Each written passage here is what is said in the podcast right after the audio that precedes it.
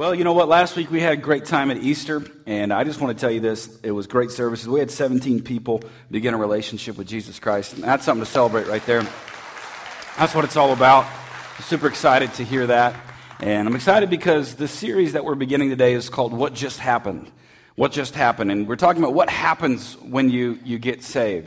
How does that impact your current state of affairs? How does that impact your today, your tomorrow, and how you live your life, and even how in your eternity? So what happened to us when we said, you know, I want to begin a relationship with Jesus. I want to get saved. Maybe you're here this morning and you haven't made that commitment. That's okay. This is going to be a great message. I want to really ask the question today, what is salvation? What is it? If you're in here this morning and someone were to ask you that question, I want you to think about what would you tell them? I mean, would you share 50 scriptures with them? What would be your response? And maybe you haven't made that commitment, and just listen today and think about it and contemplate. Let the Holy Spirit speak to your heart. And that's what I want to do, just to try to attempt to answer that question today. And we're going to be in this series for 4 weeks, so May 3rd will be the last Sunday. It's going to be a great time, and I'm excited about how we're going to conclude it. We're going to conclude it May 3rd, second service during worship, doing baptism. And I want you, if you have never been baptized, if you would like to be baptized, I want you to go to the info desk immediately following this service or sometime in the next few weeks and sign up, because it's going to be a great time. You say, what is baptism?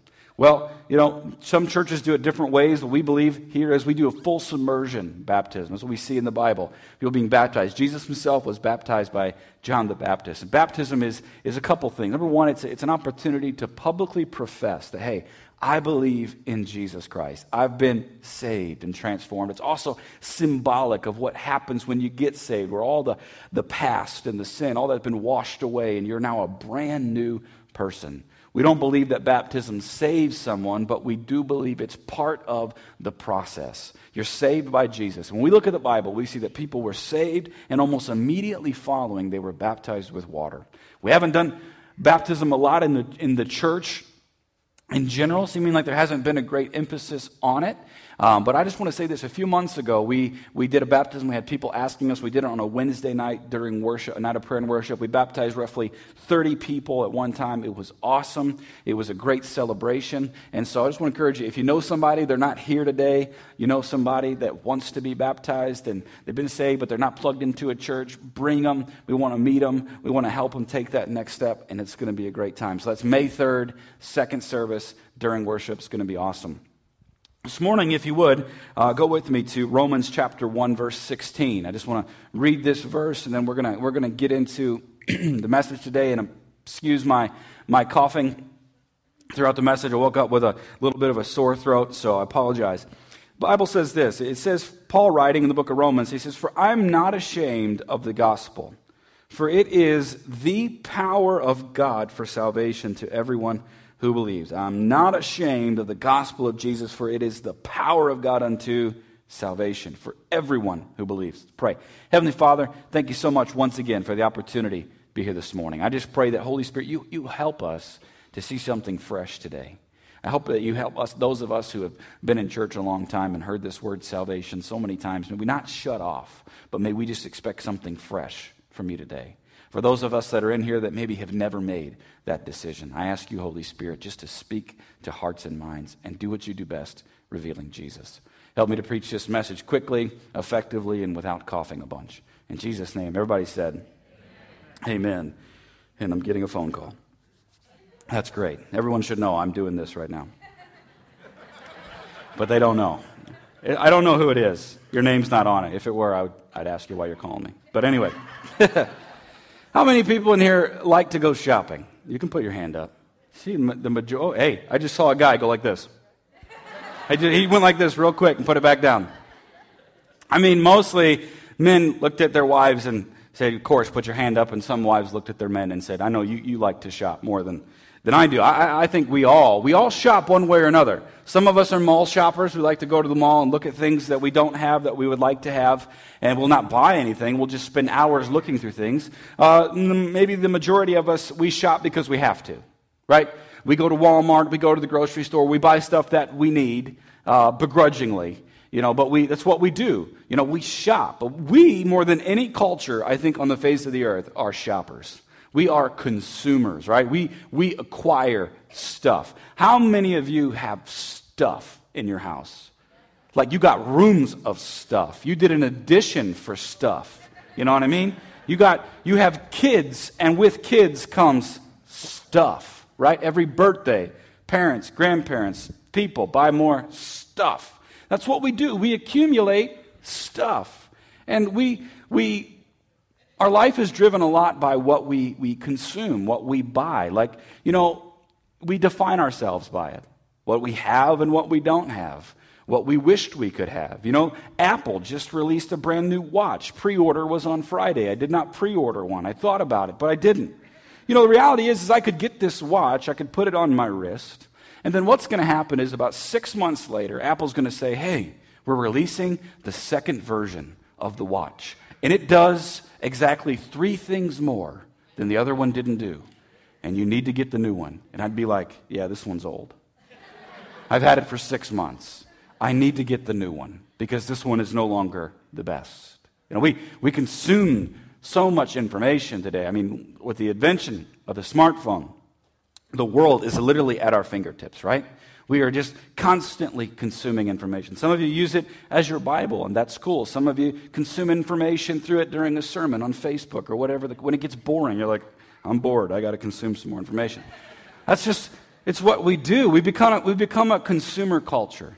We become a culture of acquiring things.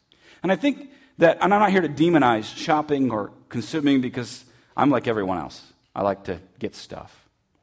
I think what happens is that's made its way in how we look at God and his truths and the things that he has to offer. Is we go to church or we go to a conference or wherever, and we hear something. We hear something about God or a truth of God or maybe salvation, and we say, oh, I would like to get me some of that, right? And then we acquire it. And we take this truth of God and we set it on our shelf or wherever we said it, and we say, okay, I've got that thing. I've acquired that thing. I got the saved thing down. Now I'm on to the next. What's the next best thing?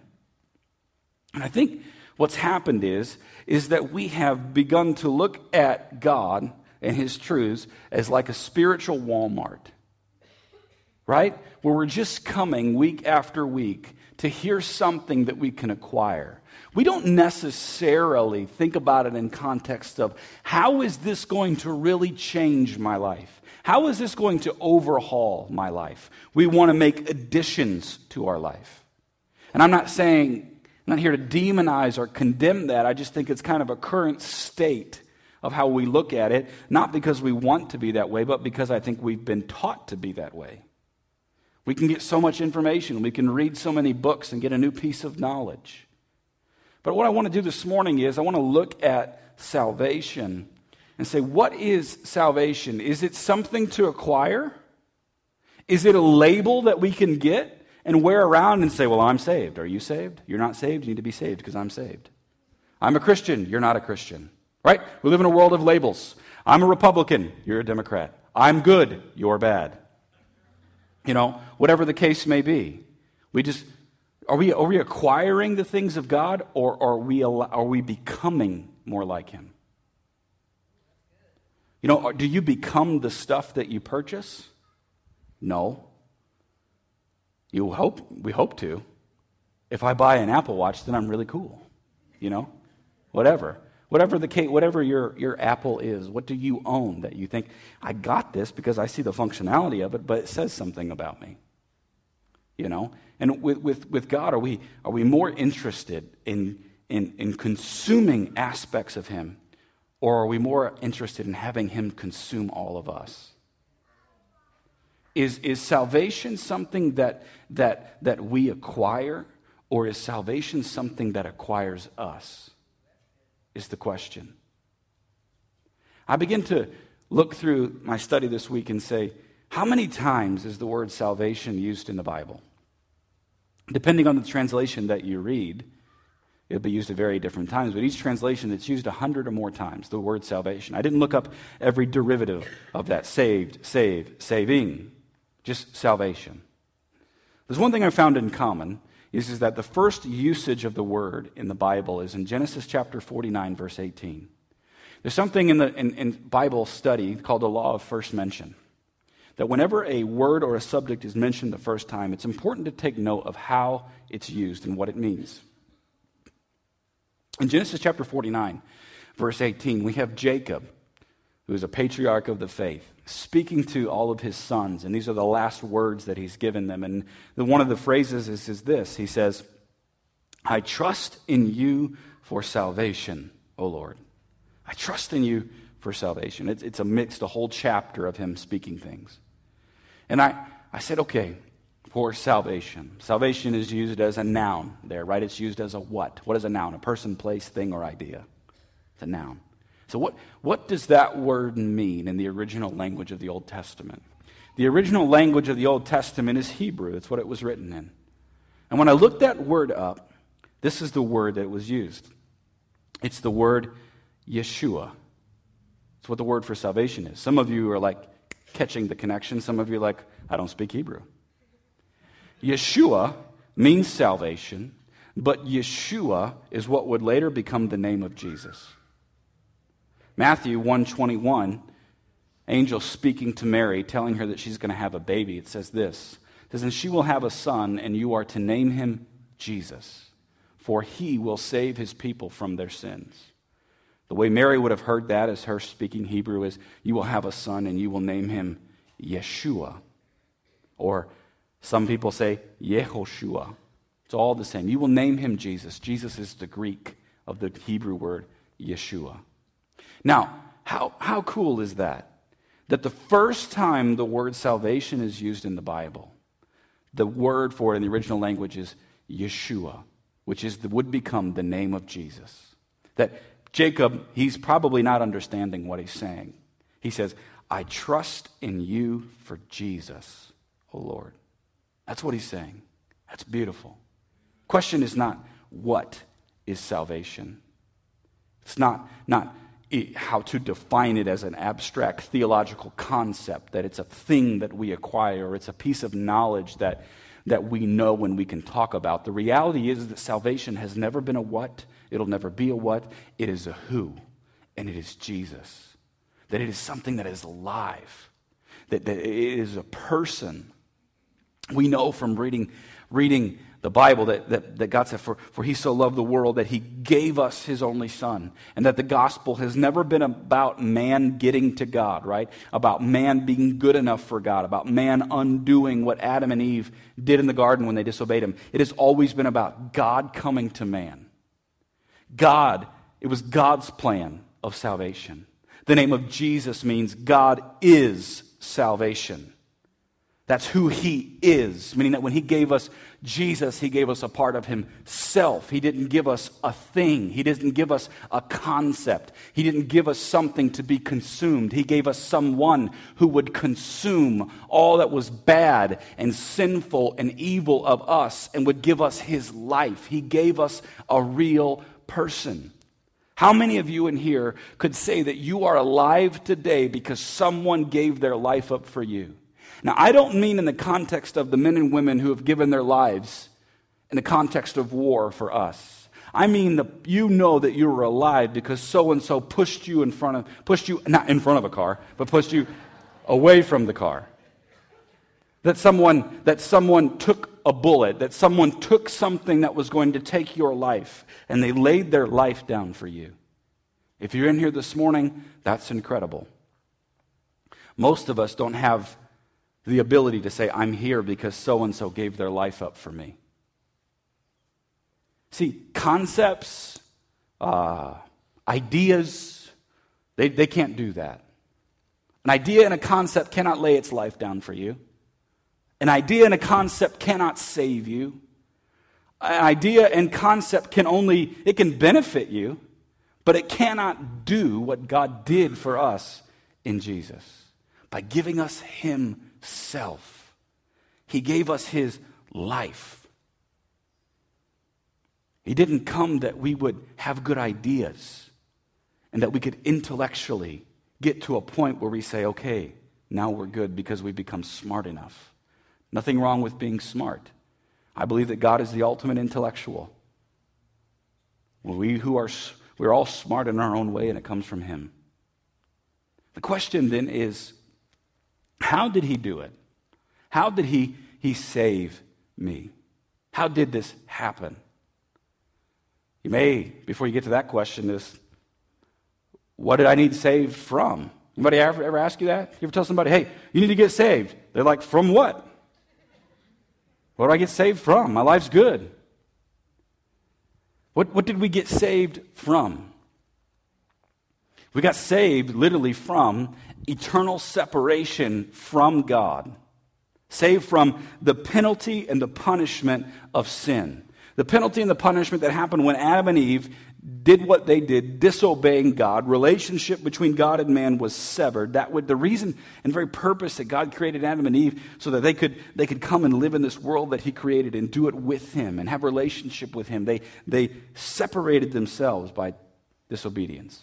And there was nothing that they could do or anybody else could ever do to get back in that rightful position of relationship with God and man. Because there was this debt of sin that was overhanging. It wasn't God's plan, right? We do a pretty good job of undoing people's plans and messing stuff up. And that's what happened. And God's plan from that very moment was to bring salvation. Send Jesus into the world. Because the debt of sin required the death of an individual. And that's when Jesus, he became a man to this earth, lived a sinless life, was tempted in every way that you and I are tempted, yet found without fault. And he paid that price. And he did it through, I'm going to talk about through two things, two big R words of theology, these big R's that we discuss. I'm not talking about them to be uber theological today. I'm not talking about them to impress. I'm talking about them because they are very important to our faith, very important to our relationship with God. I want to talk about redemption and righteousness. We don't hear too much about that anymore. I think because we've tried to take the words redemption and righteousness and make them relevant in some way. And I'm all for doing everything we can to be relevant to society, but we can't do it at the expense of truth. You know what I mean? And there's just some things we can't improve on. There's just some things we just can't say better, right? You ever try to flower something up for somebody and they still look at you like, what's going on? And you just got to tell them the truth. You were stupid. That's what happened. And then they're like, okay, I got it. I can't improve on this. I tried, but I can't. Redemption. So how did he save me? He redeemed me. What does redeem mean? Anybody got a coupon in the mail or in the email? And it says on the bottom, it says to what? To what this coupon? Redeem this coupon. It's part of our everyday vernacular, how we shop and stuff. To redeem this coupon. Take this coupon, which is valued and has worth this amount, to the whomever, and they will redeem it for the value that it's worth. It has a price associated with it that you get to benefit from. To redeem literally means to pay back, or to rescue by paying a ransom of.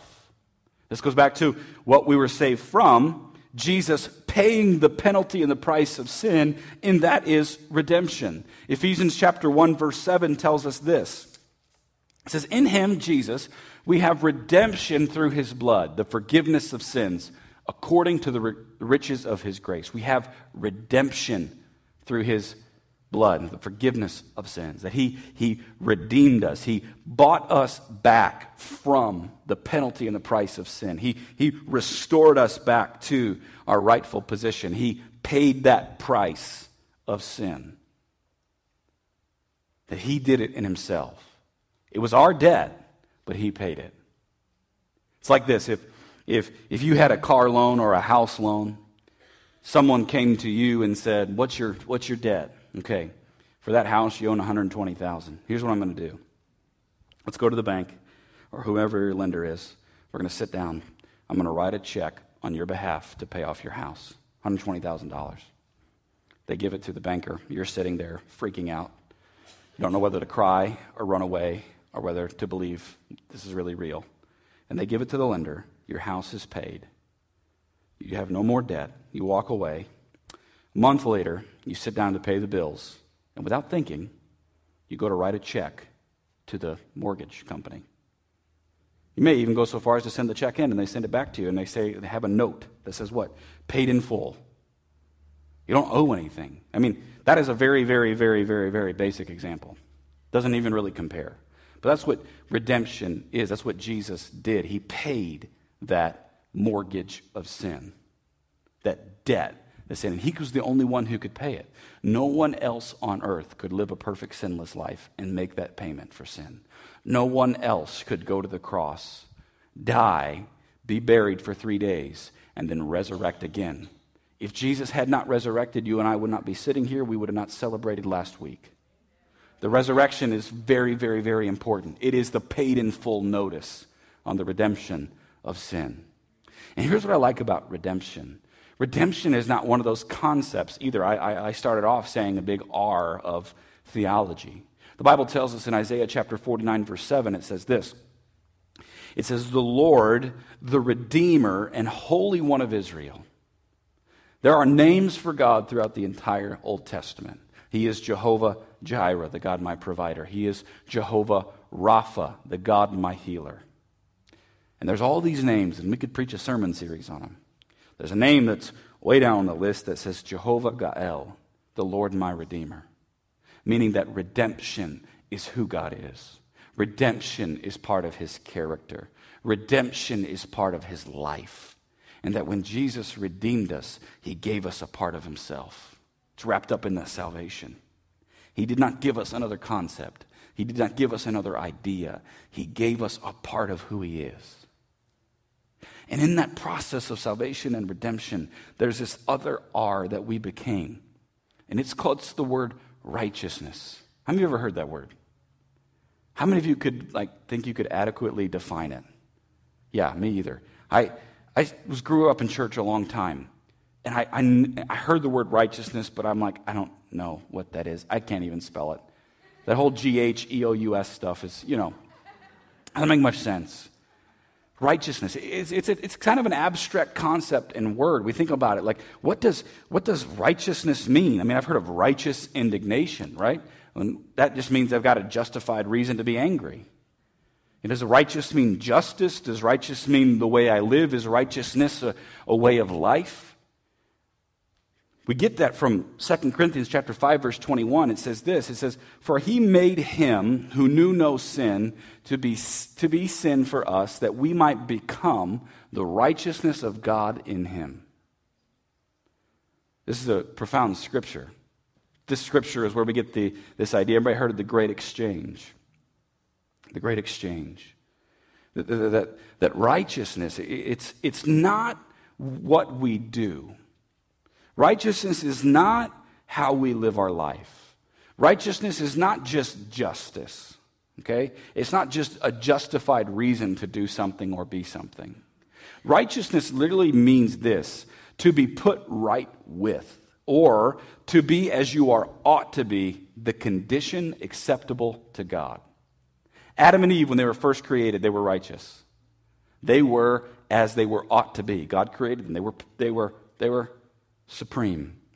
They were in the condition that was acceptable to God. The moment they disobeyed God, the moment they lost their righteousness, they were no longer as they ought to be. They were no longer in the condition that was acceptable to God because sin had entered into the world and into their life.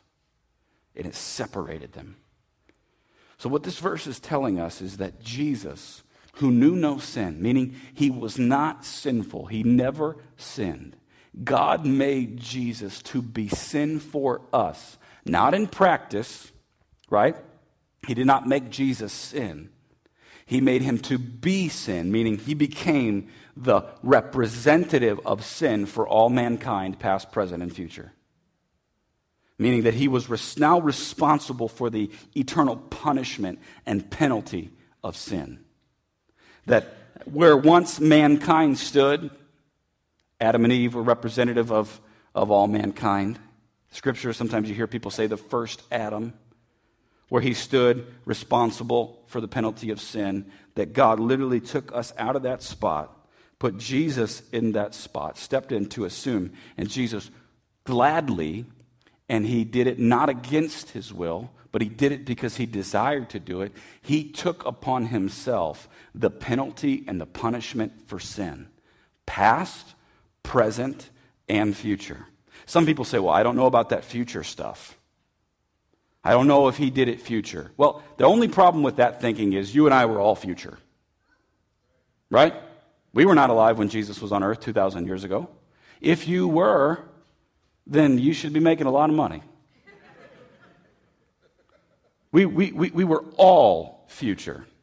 And what God does is eternal, not bound by time and space. Okay? God is outside of time and space. It means this, that also because the Bible tells us that Jesus was the Lamb of God who was slain before the foundation of the world, meaning this, God knew that when he created Adam and Eve and told them not to eat of the fruit, they would eat of the fruit, and it would cause a big problem. So he had the plan of salvation already in place. You know, God, I heard a pastor say this. He said, God's never had an idea. He's all-knowing. If you know everything, you don't have an idea. You ever think about that? That kind of blows my mind. God's never had an idea. God's never said, whoops. God's never stood back and scratched his head and said, I didn't really think they would do that. Hold on, let me get back to you. Like, you ever think when you pray, you think God's like, hold on, let me get back to you. Let me go figure something out. I mean, that's what I do with my son, you know. I don't know. That's what I do sometimes as a pastor. You have a question. I don't know. Let me figure it out. God doesn't do that. That's not how he works, right? He had a plan, and Jesus was his plan. So when Jesus came, when he went to the cross, when he died, became sin for all of humanity, God had already thought about you and me. He already saw the sins that we would commit, and he chose ahead of time to forgive them in Jesus. God already knew what he was getting when he got you and me. He's never surprised. He's never caught off guard. Think about that. He forgave it all in Jesus, all sin in Jesus.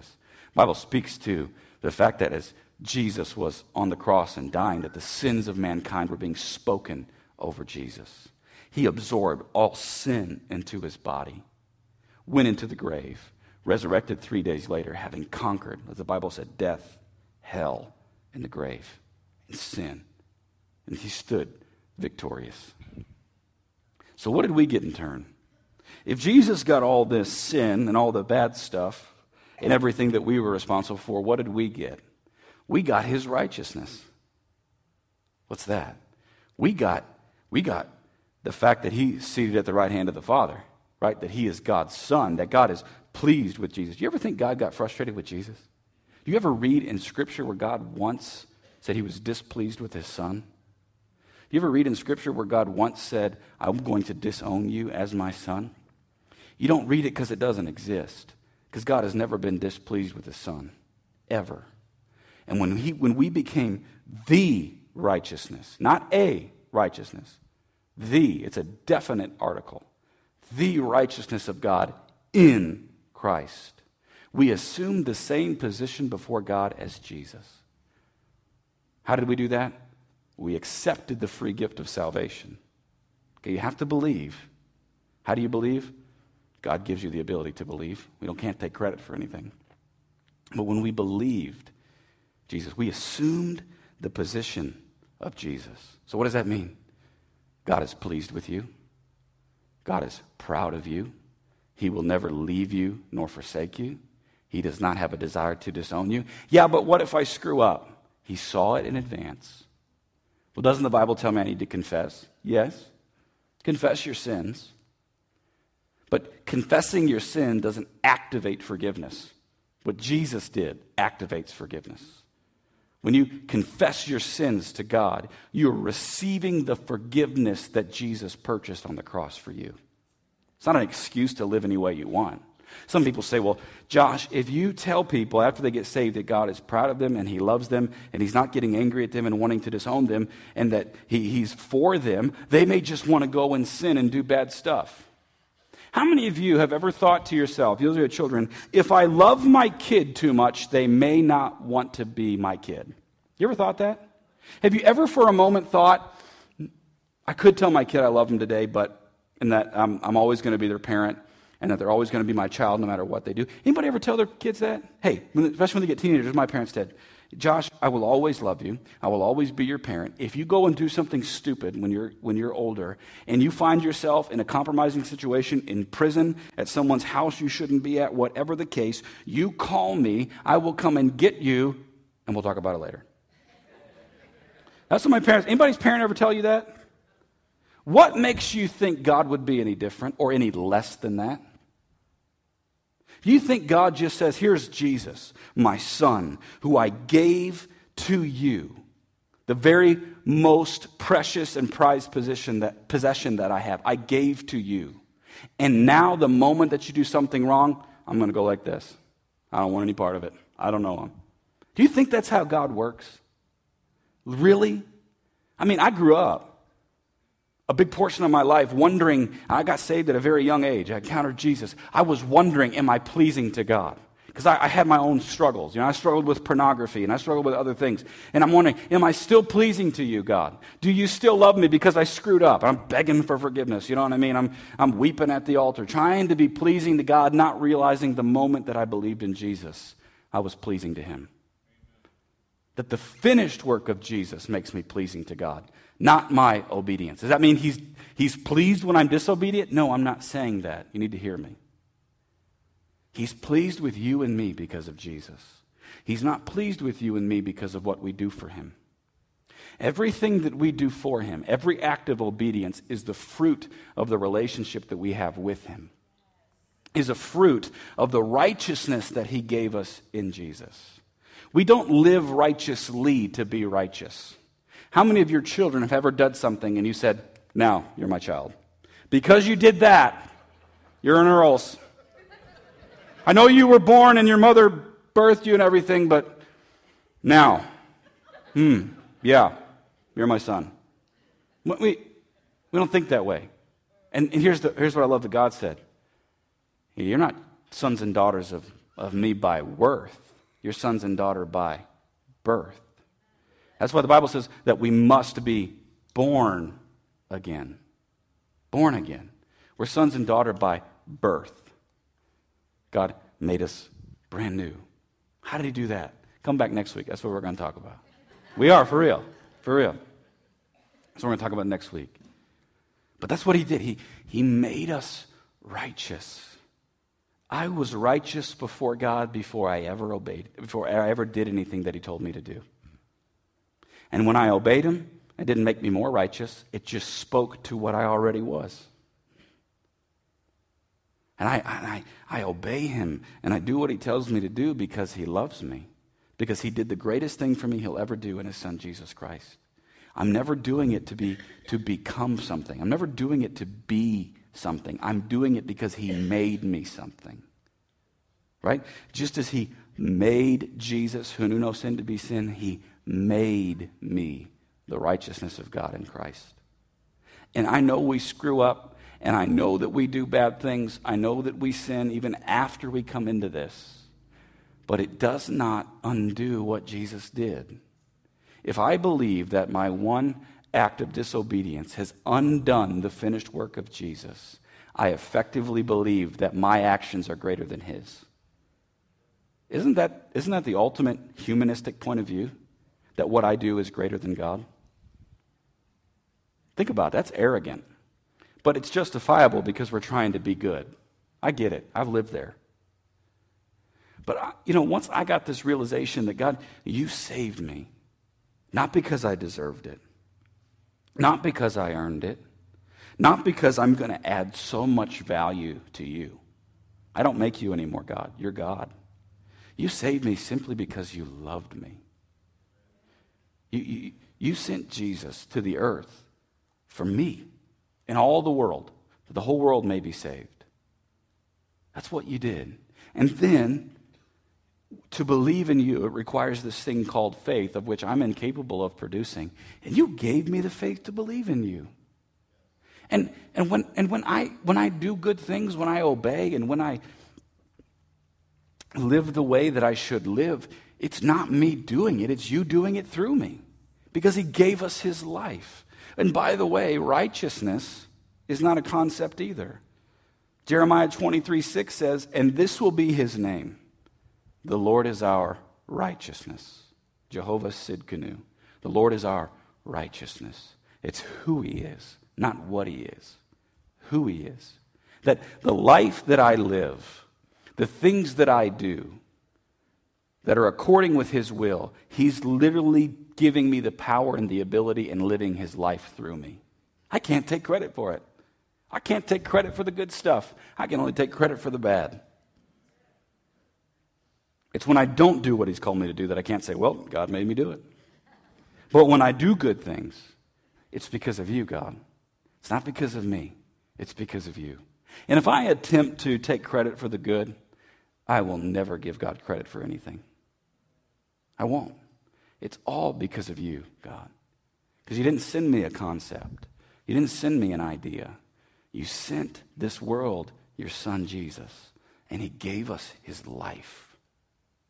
May we not walk out of here today having just acquired another idea or another piece of knowledge, but may we walk out of here today having been connected with the life of Jesus. You say, what just happened? What happened to me when I got saved? Maybe your what just happened is not yesterday or last week. Maybe it's 5, 10, 15, 30, 25 years ago. What happened to you was that you encountered the living God face to face. And he, by the power of the Holy Spirit, gave you the faith to believe that Jesus is real, that you're in need of a Savior. And he made you brand new. That's what we're going to talk about next week. That he did not repurpose you. He did not recycle you. He did not rehash you. He made you brand new. And then after that, we're going to talk about how do we live in this reality?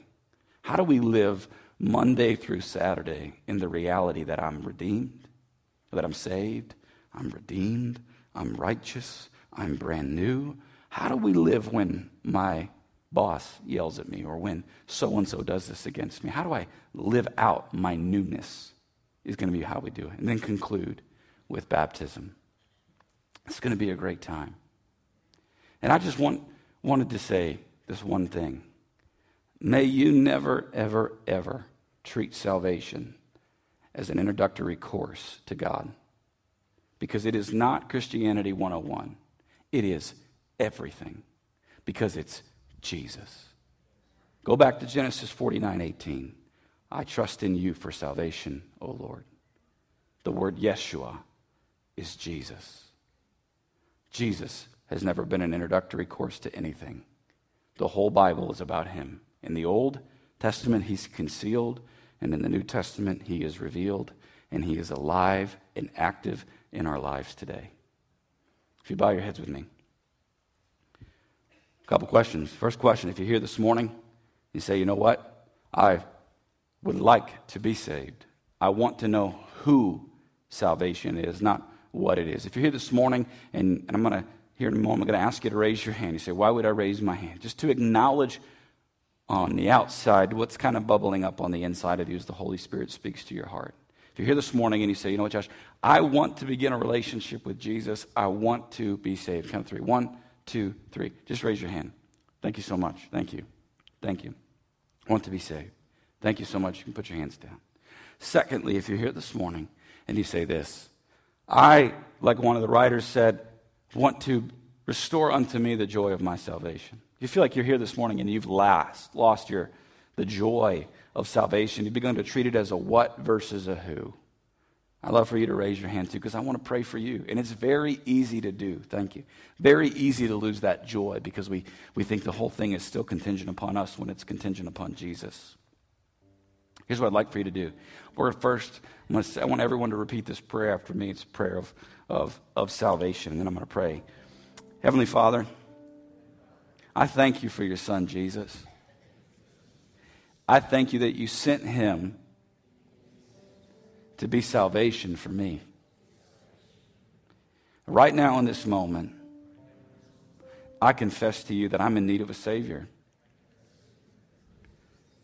So forgive me.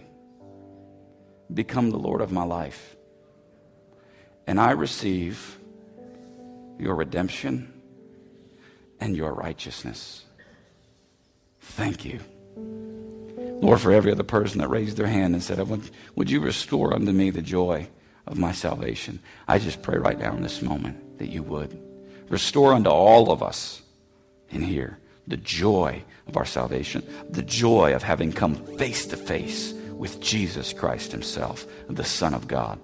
May you restore unto the joy of us the redemption that we received, the righteousness that we received. In fact, that your word says that we have become the righteousness of God in Christ Jesus. It's who we are because of Jesus.